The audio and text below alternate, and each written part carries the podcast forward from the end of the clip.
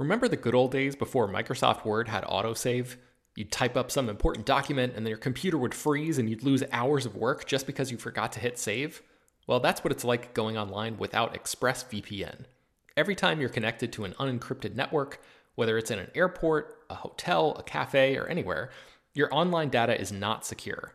Any person on that same network who knows what they're doing can gain access to your personal data bank logins, credit card details, passwords, all the stuff you don't want people seeing. Unfortunately, hacking has become much easier than it used to be. People don't even have to be exceptionally skilled to do it, and there's a lot of money to be made by selling your information on the dark web.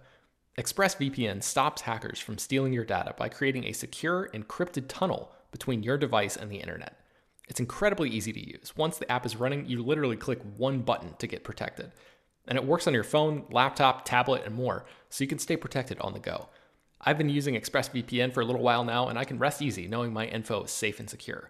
I've heard horror stories of people who've been hacked, and it sounds like a massive pain to try to get any resolution in the aftermath, so I am not interested in finding out what that process is like. Secure your online data today by visiting expressvpn.com slash slash film. That's E-X-P-R-E-S-S-V-P-N dot com slash slash film and you can get an extra three months free. ExpressVPN.com slash slash film. Hello, everyone, and welcome to Slash Film Daily for Monday, August 23rd, 2021. On today's episode of the show, we're going to have another mini water cooler episode. My name is Ben Pearson. I'm a senior writer at slashfilm.com, and I am joined on today's episode by Slash Film news editor, Hoai-Tran Bui. Hey, everyone. All right, HT, let's jump into what we've been doing. Uh, I have not really been doing much. It's been a little rainy here in Florida, but I see that you've been doing something very exciting. What have you been up to lately? I saw Chris Evangelista in person. Wow. It was Unreal. very exciting for me. so, what happened? Uh, well, we went to see a screening of a movie that I cannot talk about yet, but um, Chris will be reviewing it, and I just tagged along, and uh, we just hung out a little bit and watched the movie together, like old times. Oh man, that must have been yeah a really nice reminder of uh, the, the, pre-pandemic days. That's that's really cool. Um, it also seems like you. Uh, you had um, some karaoke adventures? I did. If you notice my Twitter profile, it is my new profile picture. I went to karaoke for my friend's birthday, and uh, this was, you know, closed room karaoke. We had a room to ourselves, uh, sanitize everything. Everyone's vaccinated. Um, and uh, we just had some fun, let loose, ordered some champagne, and subsequently I lost my voice.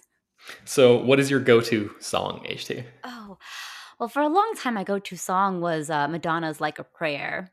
But um, I, I don't really have a go-to one anymore. I just want to just do whatever. Like this was the one that we did that blew out my voice. I'm pretty sure was uh, Green Day's "Jesus of Suburbia," uh, which is a full nine-minute song. So that will do it, if anything. Wow. What other uh, what other highlights of the night were there song-wise for you? Oh, we sang Blink 182's I Miss You. That was a lot of fun. Just uh we did a whole 80s bash. It was it was a good time. It was a good time. Nice. That's awesome. Uh, all right, so let's move into what we've been reading. Uh, I read something recently. I read a book called What the Wind Knows by Amy Harmon. And um, yeah, this book, uh, actually, I think you might like this book. It's um, it's about this woman who is an author, and uh, her grandfather used to tell she lives in the United States. Her grandfather is from Ireland originally, and he raised her on stories of Ireland and and sort of explaining some of the mythology and everything that that goes into uh, that country's culture. And her grandfather dies at the beginning of the book, and she ends up traveling to his his Irish homestead to spread his ashes, and then she ends up getting sucked back in time to uh, Ireland of like the early 1920s, where um, you know the, the country's on the brink of war, and she finds herself interacting with all of these um, famous people, you know, revolutionaries and, and sort of radicals, and uh, people who are who are um, involved in like I guess it would be like an early version of the IRA. Um, and uh, yeah, it's just there's a romance, a giant like time spanning romance element to the whole thing too, um, where she ends up sort of falling for this guy that that uh, was was like mentioned briefly by her grandfather in the beginning. So she's she's sort of as a as a writer she has like a vague understanding of this time period and some of the major players within it. But then when she finds herself sort of whisked back into this world she um you know she realizes that the difference essentially between like reading words on a page and actually like living some of these these uh major like historical events and everything. So um yeah it's called what the wind knows. Amy harmon is the author and uh i, I enjoyed it. It's, it's maybe a little predictable at, at times but um I, I thought it was a good read so. so it's a time travel romance essentially? Yeah yeah yeah. Uh yeah, not bad. Okay, so uh, I don't think you've been reading anything recently, HT. So let's jump into what we've been watching. Uh, let's start with you. I, have been talking for a while. So what have you been watching? Uh, I recently watched Shang-Chi and the Legend of the Ten Rings. You can see my full review of it on slashfilm.com. That just went up today. And despite the sort of what people deem to be a lower rating, uh, because I hate numerical ratings, I think that they just kind of detract from the larger discourse that people can have about yeah. movies despite what it might seem that my rating is is really low for this movie i actually did enjoy it it's a good not great marvel film um it's definitely refreshingly not the least marvel of the solo or origin films which i found really fun and, and good to watch um the the film can basically be divided into two halves. The first is sort of this fish out of water story that is um, the sort of martial arts driven, streetwise type of uh, tournament uh, story. And then the second half turns into this giant, ambitious, epic Chinese mythological epic. And I enjoyed both of them. I think that the first half actually was a little bit stronger because the second half does kind of uh, fall into the CGI muddle, especially in the third act, that a lot of Marvel films are wont to do but uh, it's saved by the excellent, excellent martial arts uh, choreography. The fight choreography is incredible in this film. Uh, it was choreographed by Brad Allan, who uh, recently passed. He is uh, given credits, uh, lovely tributes in the credits for Shang-Chi, and he was a member of the Jackie Chan stunt team, and he brings a lot of that Hong Kong uh, verisimilitude, uh, that that app, that style to Shang-Chi. And uh, Simu Liu, who plays Shang-Chi, is very up to the task of that physicality. He used to be a stuntman, and he, uh, you can see that he trained hard, and he's he's definitely all in on the the fight scenes. It's not edited to high high hell as many a Hollywood martial arts movie is. Mm-hmm. Um, but the MVP for this movie for me was Tony Leung. And I say this as someone who admittedly is a very, very big Tony Leung fan. Uh, I think he's one of the greatest screen actors of our generation of the past 40 years. And I think that he kind of dominates this movie. His presence dominates this movie in a way that both helps and hinders the film. It helps in that I un- unexpectedly he becomes kind of the co-lead of this film in a lot of ways. He he plays the villain, so to speak, but he's almost more of a, a tragic anti-hero. Um, and it hinders it in that Simu Liu uh, kind of gets buried in all of Tony Leung's charisma and some of the more um, heavy family drama that comes with the latter half of the film especially. So it's it's a mixed bag but it's one of the better mixed bags is what i'm saying. Okay all right. So i'm curious about um simu liu you know you mentioned that he handled the physicality really well. I think I'm trying to think if I've seen him in anything. I have not seen Kim's Convenience, which was the sitcom that he was on for a while, several seasons, I think. Um, I, I, don't think I'm really familiar with him as a performer. So, what, what, did you make of his performance overall? Did you think that he was like a uh, a good fit for the MCU? I think he's a great comedian. I think, especially in the first half of the film, where he kind of plays this everyman type of character, he's really, really funny. He's really charming. Uh, but so during so, some of the dramatic scenes, I think he struggles a little bit. Mm. Um, but the film does tap into his innately funny qualities, and especially the comedic duo that he strikes up with Aquafina, who's another scene stealer in the film. They have a great dynamic, great pairing, and I like seeing them together. Uh, but I do think that, yeah, he kind of gets lost in the latter half uh, of the film. Gotcha. All right, what else have you been watching? What else have I been watching? I also watched and reviewed The Protege, the new film directed by Martin Campbell and starring Maggie Q, Michael Keaton, Samuel L. Jackson. It stinks. Read my review. uh, but it is pretty cool seeing Michael Keaton back in fighting shape. It, I almost got the feeling that this movie was him ramping up to becoming Batman again because I'm like, oh wow, he really just uh just stepped into those shoes again. But I wondered if it was like this is his way to to just get back into shape and prepare for that. But that was also just my feeling. Anyways, the protege I don't recommend. Okay. Uh, well, as there are there any redeeming qualities in it besides? Uh, I mean, it, it, actually is Michael Keaton a redeeming quality in it, or is it just like one of those movies that you sort of feel like? Um, what's that movie? Did you ever see Need for Speed, the 2014 movie starring Aaron Paul? I haven't seen it. No. Okay. Michael Keaton plays a supporting role in that, and he's just like a guy in a room and it's it's clear that he shot his entire role in like a day and a half or something and like you know it's just a purely paycheck gig for him and it looks like he was having a little bit of fun but it's not like uh, you know he's a big draw in that in that uh, movie so do you think this is a similar kind of thing or, or will like diehard michael keaton fans find more to uh, appreciate about the protege? I think the latter because Michael Keaton is a having a blast in this movie, and he does actually have a more significant role than Man in Room. uh, he and Maggie Q have a sort of uh, love or hate relationship in a way, sort of uh, that push pull dynamic. Uh, and one scene that is a an echo of Mr. and Mrs. Mrs. Smith, if um, to tease anything. But yeah, he's he's great. If anything, watching this, I was like, wow, I kind of wish Michael Keaton was the lead in this. No offense to Maggie Q, but he's he's just a charmer, a charmer and a half. He's so charismatic. Uh, Michael Keaton just stealing movies left and right. Excellent. All right, what else have you been watching? I watched the Rurouni Kenshin live action movies. Um, I actually had seen the first Rurouni Kenshin live action movie back when it first came out, I think in like 2012. But I was inspired or motivated to finish the trilogy. There's an original trilogy of films before the most recent films that came out, which were released on Netflix. And I saw, oh, I, for- I forgot that they even had done this series. I remember liking the first film, and I thought that I should catch up and ch- um, and revisit this this series that I had really enjoyed.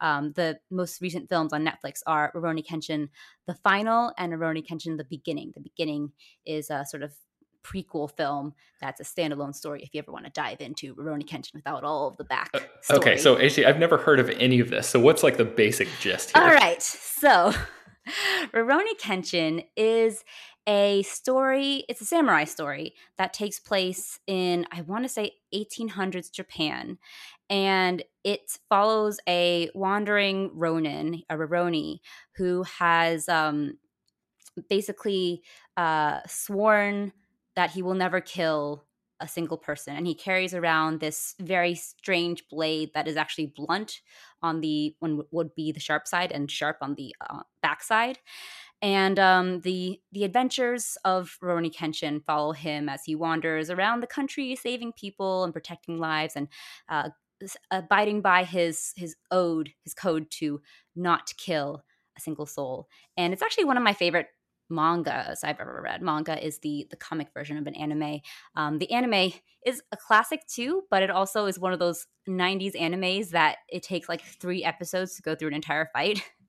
so the manga is a great way to just kind of speed through that those those long fight scenes and actually get to the good heart of the story.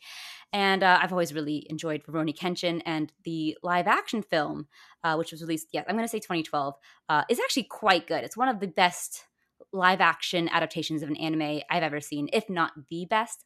Hollywood has been trying to, you know, adapt anime for so long, and they really have been beaten to the punch by Japan, who's already done it with Rurouni Kenshin, I will say. Um, but yeah, they the benefit of it is that they cast Takeru Soto, Sato, who is really, really perfectly cast as um, Himura Kenshin, Rurouni Kenshin, because he kind of has to play both the fool as well as the hardened warrior at the same time. And He does that so well.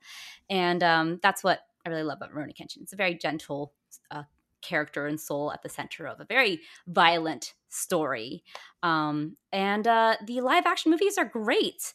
They are, you know, grounded in sort of some kind of historical realism while being slightly anime in terms of the outrageousness of their fights, but they are probably the best in terms of juggling both tones, I will say.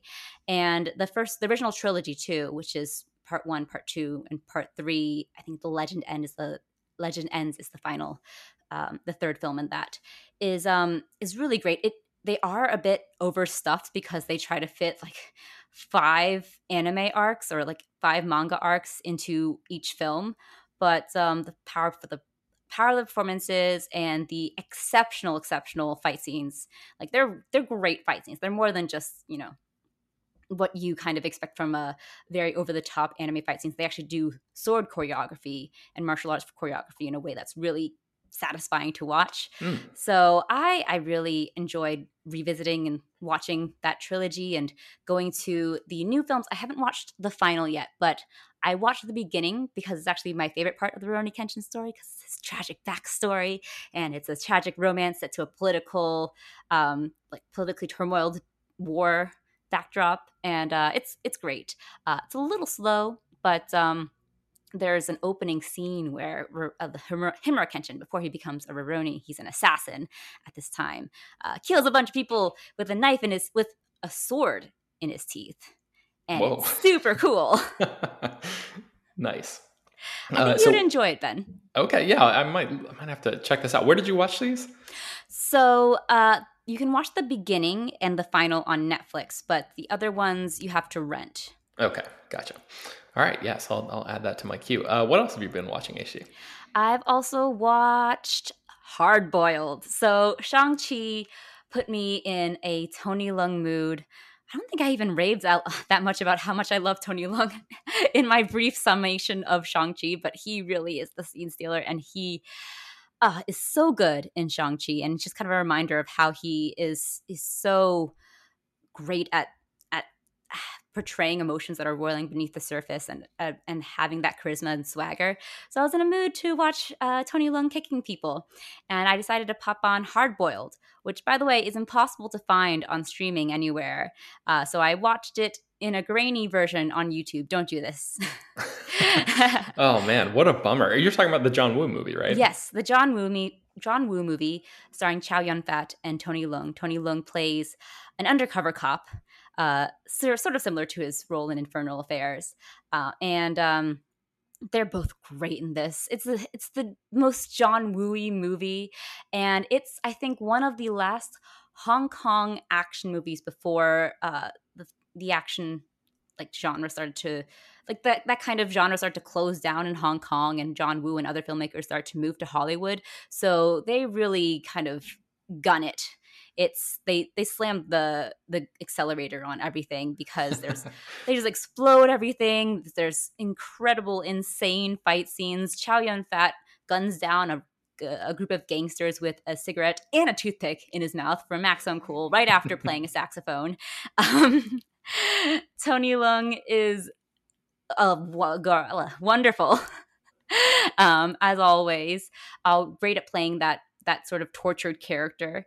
And um he yeah it's the dynamic between them is great the film is insane and uh if you can find it through legal means and through less grainy means than i i highly recommend you check out hard boiled yeah, both Hard Boiled and The Killer uh, from John Woo are are two movies that I would recommend, like uh, blind buying on you know Blu-ray if they're available, or DVD, or like whatever sort of official form you have to to.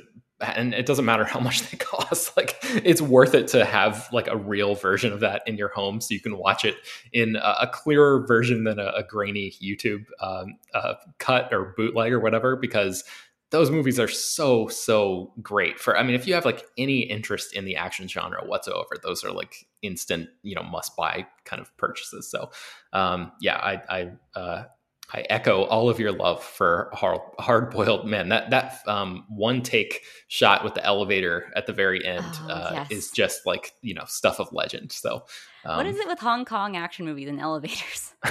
Gotta say. yeah, yeah.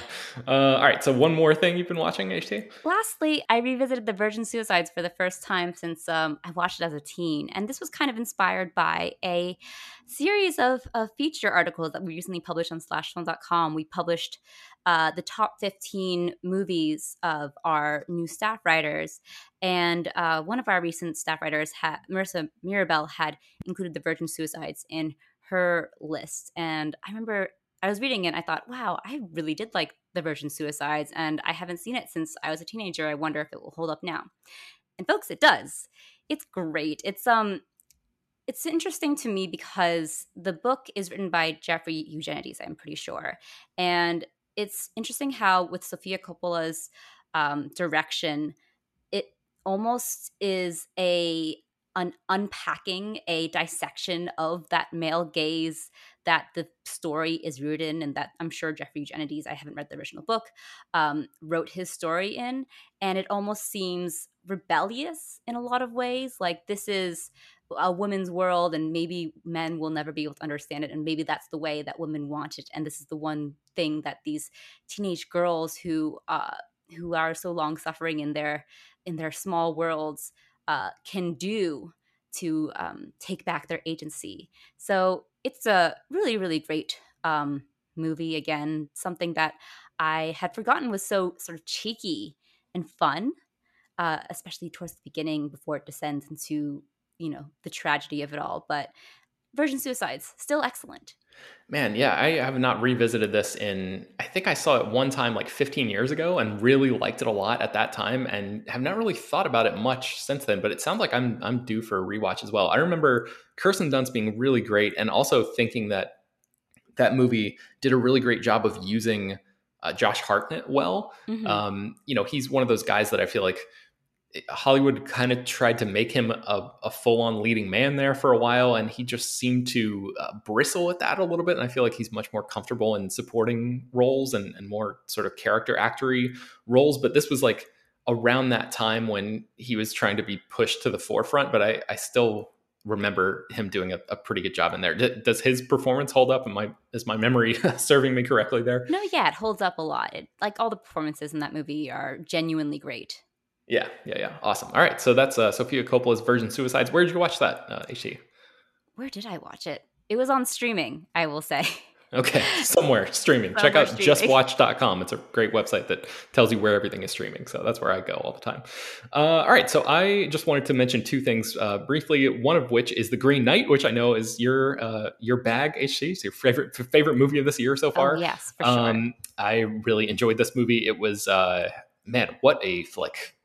Like a visual um a feast of a movie. Good god like the colors and i feel like you could really just uh, grab screenshots from any section of this of this movie and like hang them up on the wall. It's, it's that kind of film where like every um, you know every piece of the production design i know there were a lot of like matte paintings used and stuff to to create the uh, the extension of this world and and uh, a lot of that I thought was like really beautifully and seamlessly done. I mean, they, they filmed it in Ireland and some of those locations are just jaw dropping, but I could not see the seams in terms of where uh, a lot of that stuff was um, was extended digitally or, or created, you know, or, or, helped out using matte paintings at all. Um, Dev Patel is is uh, terrific in the in the lead role, and um, man, there's just it, it's the kind of movie that you just really like want to sit there and sit in and think about for a long, long time after you've seen it. There's so much going on on a, a thematic level. There's so much that writer director David Lowery has on his mind that he's trying to explore in this movie. Um,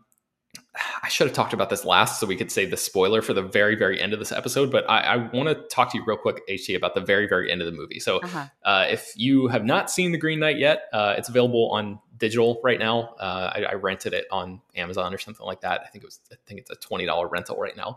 Um, if you've not seen The Green Knight yet, then skip ahead a few minutes because I want to I want to discuss the ending. So I'm going to give you just a few more seconds to skip. You know, if you're like in the middle of folding laundry or something, it's your your final warning. Okay, so the very end of the movie, HT, do you think that the Green Knight actually beheads Dev Patel's character, like you know, right after the film cuts to black, essentially? I am of the opinion that he does. Okay, interesting. Because I, uh, my first, uh, and I just saw this like a day or two ago, and I feel like I still need time to sort of uh, simmer in it a little bit more and, and really um, reflect on on what it is that David Lowery is trying to say with this movie. But my first reaction was the Green Knight sort of like smiles, like he smirks at at uh, Dev Patel's character and says, you know, I forget what the exact line is, but head. something like, yeah, and you know, well done, Sir Knight, and now off with your head, or something yeah, like that, yeah. right? Um, so it it seemed to me as if like his character had sort of uh, passed a test of some kind that the, that the Green Knight, you know, was um, was testing him and dev patel you know he, he goes through that whole thing where like he sees the vision of what his future life would be like and he decides okay i want to i want to die with honor here and he takes off that um, that green girdle and i think that is like the the moment where that the green knight was waiting for where he was kind of like okay so you you know by by doing this you've shown me that you've learned a lesson and you've you've become a man. You know, that's sort of the the journey, the arc of this character going from this. So I think you called him a cad, or, or maybe uh, David Lowery called him a cad. Yeah. Um, you know, this sort of caddish. Uh, uh, I think somebody else called him like a, a medieval fuck boy. Um, uh, so like you know, going from that character to somebody who uh, who sort of has grown up a little bit by the end of the movie. But yeah, the the um, the Green Knight played by what is his name? Uh, Ralph Ineson. Ralph Ineson, yes.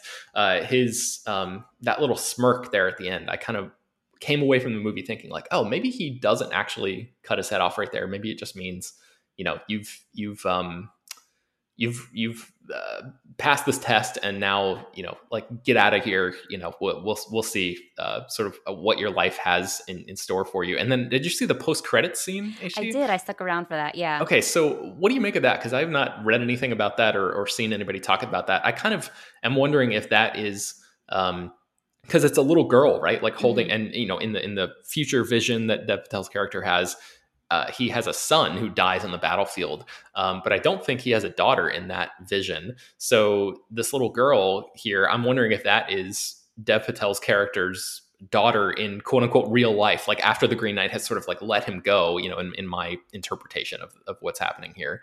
Um, maybe Dev Patel and uh, maybe Alicia Vikander's character, or maybe somebody else, um, you know, maybe he fathers this this daughter who uh, is like you know uh, if not directly in line for the succession of the throne or whatever, is like um, toying with the you know what it means that to, to, to wear this crown. So, uh, what was your interpretation of that? So, if you want to be a, a loyalist to the 14th century poem that the Green Knight adapts, he doesn't die. Actually, Gawain uh, lives, and it's revealed that the Green Knight is actually the Lord, uh, played in the film by Joel Edgerton, uh, who is essentially was you know doing this whole thing as a test of Gawain's honor and chivalry, and that everything that took place in the castle was also part of the test as well. So if you want to stick by that, then then I think that also works. But I like to read into it as um, I think I I I prefer more the sort of nature um, heavy themes of this film uh, especially that idea that nature is kind of merciless and relentless and all consuming. Mm, um, mm-hmm. and especially when we get to the later latter half of the film and he's heading towards the Green Chapel, and the entire film takes on this sort of sickly yellow color that looks like uh, like sick leaves or sick um, greenery. And I think that it's just kind of even if he has made this decision and made this this sacrifice and and finally won his honor, uh, nature will you know acknowledge that he is an honorable person, but still take that life. Mm-hmm. And I think that it's this is my reading that his his ego death, this this that entire um, last. Uh, temptation of Christ type of montage flash to his life if he ran away uh, is essential to him finally accepting his death. So ego death, death by ego death kind of thing. Gotcha, uh, gotcha. That's my that's my reading of it. Uh, I'm sure like it's I'm sure if I talk to David Lowery, he'd be like, "That's wrong" or something. I don't know, but that's what I I like to to took. I that's what I took away from the film when I watched it. Yeah, I mean, I love that though because I, I, think that's that's a different way than I look at it, but that's it's the kind of movie where like I think it encourages all this kind of different interpretations and and um, different ways of thinking about the film and and I think you know like a lot of this stuff all of it is like sort of equally valid. So um, yeah I, I, really enjoyed it on that level for sure. Uh, okay so the one other thing that I wanted to mention was I watched the Samurai trilogy which is directed by Hiroshi Inagaki. Uh, I had never really heard of these movies before but I knew that they starred uh, Toshiro Mifune who is um, you know this incredible Japanese actor and he worked a lot with Kurosawa. And uh, I've been you know slowly working my way through some of Kurosawa's filmography and and watching uh, Mifune in movies like uh, High and Low and Sanjuro and um, things like that, and and just seeing you know how dynamic and incredible of a performer he was.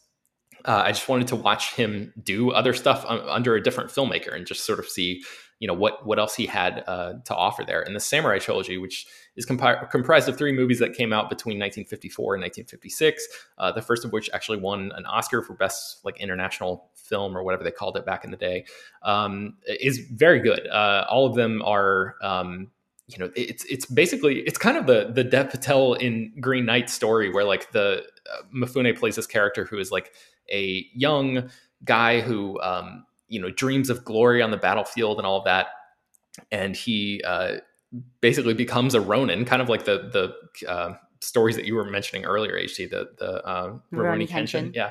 Um, he becomes a Ronin and sort of like spends these this trilogy like wandering, you know, from adventure to adventure, and it's very um, you know, uh, vignette kind of like where he he rolls into an area and and uh, meets characters and and sort of tries to save a small village from bandits or whatever the case may be. Um, and the thing that I think, uh, in addition to Mifune's performance, which is great, and like the uh, there's a ton of sword play. You're you're talking about how um, in the in the uh, the trilogy that you were watching, you know, violence is sort of like all around this character, but this character has a has like taken an oath to not be violent, right? Mm-hmm. Um, th- that is absolutely not the what happens with Mifune's character. He is one of these guys that like uh, embraces the sword, and like that that is his character arc. Is he goes from this guy who's like super strong and um, very um, you know like live by the sword, die by the sword kind of thing, to like learning um, more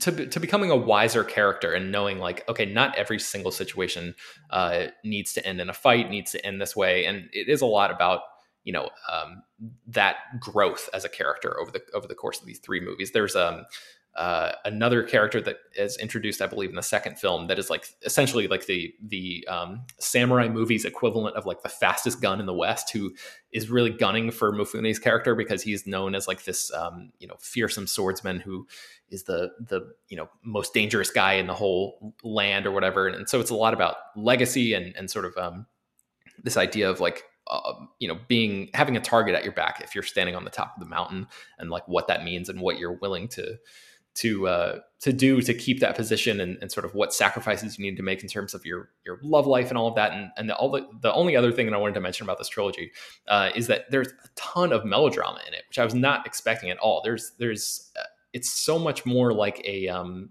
like a uh, like a soap opera or something. The the uh, romantic relationships that are on display here, and you know people longing for each other, and like multiple characters, and like it gets into this sort of twisted romantic. Uh, uh, like a love triangle situation with with characters that you wouldn't necessarily expect and uh, man i just i i found myself very taken by the imagery here that that um, inagaki was able to capture there are some sword fights and, and big duels that are, um, you know, certainly uh, have had huge influences on things like Kill Bill and like the Ghost of Tsushima, the the new PlayStation video game that came out not too long ago. I know there was like a Kurosawa mode in this, but after or in that game, but after watching this uh, trilogy of movies, I'm like, oh my god, this this had just as much influence on the creation of that game as anything that Kurosawa did, I think, um, and especially that last movie, uh, which is called Samurai Three: Duel at Ganru uh, Ganryu Island. Um, features this this final confrontation that I thought was really really wonderfully staged and um, yeah, just like emotionally uh, powerful to see Mifune's character go from like that that early uh, place all the way through to this this uh, position of growth. So um, the Samurai trilogy is streaming on uh, the Criterion channel right now. It's also uh, all three movies are on HBO Max. If you people want to check those out, and I would encourage it. Uh, any any closing thoughts here on on anything else? HT? Any any final thoughts you can think of? No, um, I think we just really like swords and people kicking ass today. yes, we do. All right, excellent. Well, uh, yeah, that's going to bring us to the end of today's episode of Slash Film Daily. You can find more about the stories that we mentioned. Uh, actually, we didn't mention any stories. We're just talking about what we've been watching. Well, you can I find about my reviews. Oh yeah, yeah. I'll, I'll, drop those in the show notes. So, um, yeah, your reviews for what Shang Chi or Shang-Chi, Shang-Chi and, and, the Protege. The Protege. Yes, I will. I will mention those or, or link those in the show notes so people can click on those and read the full thing. I would encourage everybody to do that. Slash Film Daily is published every weekday, bringing you the most exciting news from the world of movies and TV, as well as deeper dives into the great features you can find on the site. You can subscribe to the show on Apple, Google, Overcast, Spotify, all the popular podcast apps, and send your feedback, questions, comments, concerns, and mailbag topics to us at peter at slashfilm.com. Make sure to leave your name and general geographic location in case we mention your email on the air. Don't forget to rate and review the show on Apple Podcasts. Tell your friends, spread the word. Thank you all for listening, and we will talk to you tomorrow.